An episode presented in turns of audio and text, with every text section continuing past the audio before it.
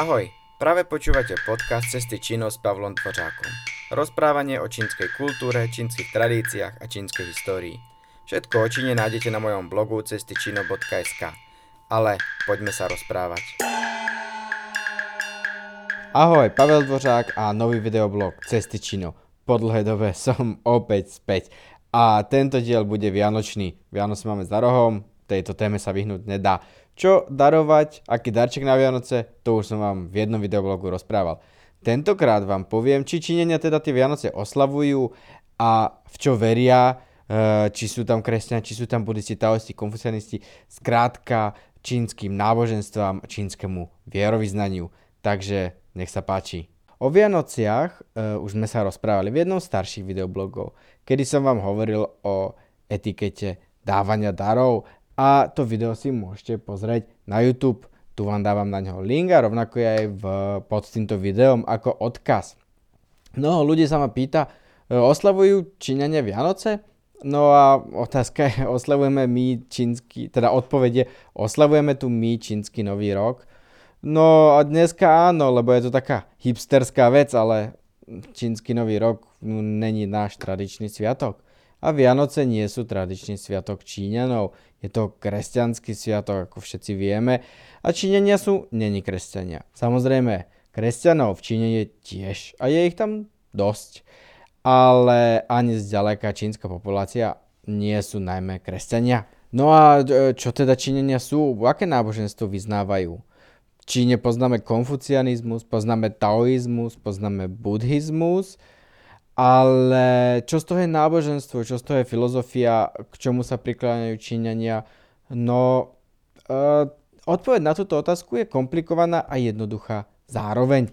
Číňania sú, niekedy sú takí pragmatickí ateisti. Čo to znamená? Nie sú rozhodne ateisti. Číňania majú veľmi silnú vieru. E, ktorá je taká tá tradičná ľudová viera v rôzne božstva, e, zvyky, tradície, povery a tak ďalej. Avšak e, táto ľudová viera nemá žiadnu církev a nejaký systém náboženský. A činenia sú zároveň ale veľmi pragmatickí a keď niečo potrebujú, tak idú ako do buddhistického kláštora, tak aj taoistického a niekedy aj do kostola sa pomodliť a veria, že niekde sa im niečo vyplní. Uh, a samozrejme, tým nechcem hovoriť, že v Číne nie sú silne veriaci ľudia. Samozrejme, že sú, ale teraz hovorím o väčšinovej časti populácie, ktorá uh, nie je silne veriaca v jedno náboženstvo. A čím to je? No, pretože v Číne tradičné náboženstvo je štátne zriadenie, cisárstvo.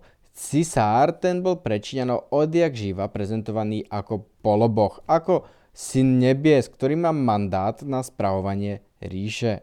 Tento mandát začína a končí. E, pokiaľ Číne nastane štátny prevrat a je úspešný, je plne legálny. Znamenalo to totiž to, že mandát z tej predchádzajúcej ríše, tej predchádzajúcej dynastie cisára skončil a nový cisár, nová dynastia nadobudla mandát od Eh, hlavného cisára, žltého cisára, boha na nebesiach, nazvime to tak veľmi skreslene, a vládne sa ďalej. A ten systém fungovania štátu, tej byrokratický systém riadenia, ten bol, ten bol tak dokonalý, že vždycky tie dynastie väčšinou len vošli už za zabehnutých kolají a bolo to pre nich oveľa jednoduchšie len takto ďalej pokračovať, než aby vymysleli niečo úplne nové. A tým pádom ten systém správovania štátu a tento byrokratický systém strval 2000 rokov od založenia čínskej, od založenia Číny 221 pred našim letopočtom prvým zvrchovaným cisárom Číny, Čín Huangdi. A v podstate sa samozrejme so zmenami dochoval, dá sa povedať, že až dodnes, lebo aj čínsky prezident to je viac menej stále cisár v mnohých veciach. To Číne je ten systém súčasne sa podobá stále viacej na cisárstvo, než na niečo iné. Ale neodbačajme od témy. Um, preto uh, tento štát nikdy nedovolil žiadnemu inému náboženstvu, aby spravila mocenský, mocenský odpor alebo nejaké ďalšie mocenské centrum, tak ako to bolo treba v stredovekej Európe, kde kostol a monarchia proti sebe neustále zápasili, lebo si boli rovnocenné. keď to vezmeme tak príhemerne pozdĺž e, histórie. V Číne toto sa nikdy nestalo. E, v Číne ani buddhizmus, ani taoizmus, ani konfucianizmus nikdy nedostali takú slobodu, aby sa mohli utvoriť ako konkurencia toho, tej monarchii, toho cisárstva a tým pádom nikdy nevznikli ako hlavné náboženstva. Samozrejme boli súčasťou cisárskeho dvora a navzájom sa doplňovali, hlavne konfucianizmus. Ale skôr ako sa dostanem teda k tomu prečo, tak by som mal uviezť, aký je rozdiel medzi konfucianizmom a taoizmom, čo sú tradičné filozofie Číny, ktoré úplne pôvodne približne z 5. storočia pred našim letopočtom vychádzajú z jednej konkrétnej filozofie, jedného myslenia. To bolo obdobie rozkladu, rozpadu, chaosu a vojen a ľudia hľadali príčinu, e, prečo je spoločnosť tak strašne rozbitá.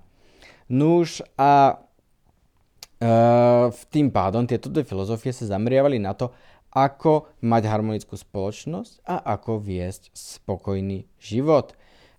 Nuž, ale neskôr tieto dve filozofie sa oddelili a každá na to pozerá trošku iným pohľadom. E, konfucianisti vravia, že veci treba mať správne pomenované, pretože spoločnosť funguje na základe piatich základných vzťahov, čož je e, otec a syn, starší brat a mladší brat, muž a žena, priateľ a priateľ a panovník a poddaný piatý vzťah. A na základe týchto vzťahov ľuďom pripadajú určité práva a povinnosti. A len keď ľudia poznajú svoje miesto v spoločnosti a dodržujú svoje práva a povinnosti, len vtedy je spoločnosť harmonická. Všetko treba mať správne pomenované, preto napríklad tradičná konfuciánska rodina, čínska rodina, má strašne komplikované názvoslovie a každý sa volá úplne inak. To je strašné sa to naučiť. Ale o tom myslím, že tiež už som nejaký videoblog mal práve o rodine v Číne.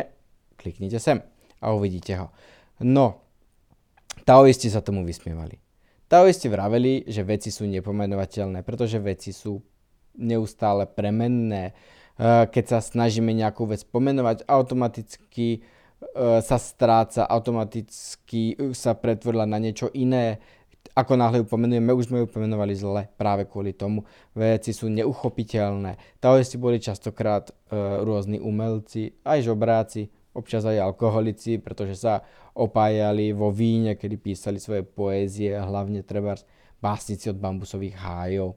No už a z toho teda odpovedám na tú otázku, ktorú som načal predtým, že konfucianisti slúžili väčšinou na cisárskom dvore ako úradníci a boli to bohatí ľudia. Prečo? No pretože keď niekomu pripadajú práva a povinnosti a iba keď sú dodržované a spoločnosť je harmonická, to je niečo, čím sa vládne. Zatiaľ čo tým, čo rozprávali taoisti, že človek má hľadať svoju vlastnú prirodzenosť, nemá sa zaoberať žiadnymi pravidlami, nemá ich vôbec vidieť, alebo človek, ktorý je Tao, uznáva Tao, nevidí, neexistujú pre neho tieto pravidla spoločnosti, lebo sa dokáže radiť podľa vlastnej prirodzenosti, no to pochopiteľne s vládnúcou vrstvou nejde úplne dokopy a tým pádom taoisti boli častokrát na okraji spoločnosti, ale samozrejme ako taoistom im to nevadilo, pretože oni vraveli, nedávajte mi zlatú klietku, my radšej budeme v blate žiť ako prasatá, ale budeme žiť slobodne a šťastne. No už to boli základné dva rozdiely medzi taoizmom a konfucianizmom, čo sú základné filozofie. Ani jedna z nich sa nezaoberá posmrtným životom, všetky sa zaoberajú súčasným životom a ako byť šťastné. Šťastný, preto sú to skôr filozofie než náboženstva, aj napriek tomu, že existuje náboženský taoizmus, ktorý má svoju církev, svoje chrámy a tak ďalej, ale to je komplikovanejšie. Následne tu máme buddhizmus. Ten sa najbližšie blíži k nejakému náboženstvu, e, pretože, alebo skrátka, buddhizmus nie je čínsky. Buddhizmus je z Indie, prišiel ako import do Číny a jedné obdobia bol uznávaný, niekedy nie. Tie dejiny buddhizmu sú veľmi divoké, meniace sa, premenlivé. Nuž, ale buddhizmus rozpráva o tom, že životy sú kolobeh utrpení, z ktorého sa človek musí nejak vykúpiť, dostať von a tým sa stane osvieteným, čiže budhom a odíde z tohto sveta, stráca s ním akýkoľvek kontakt. Buddhizmus mal asi najväčšiu církev, hlavne teda v Tibete, samozrejme tibetský buddhizmus, v Číne menšiu, ale tiež bol súčasťou cisárskeho dvora, napríklad za dynastie Tang v 7. storočí.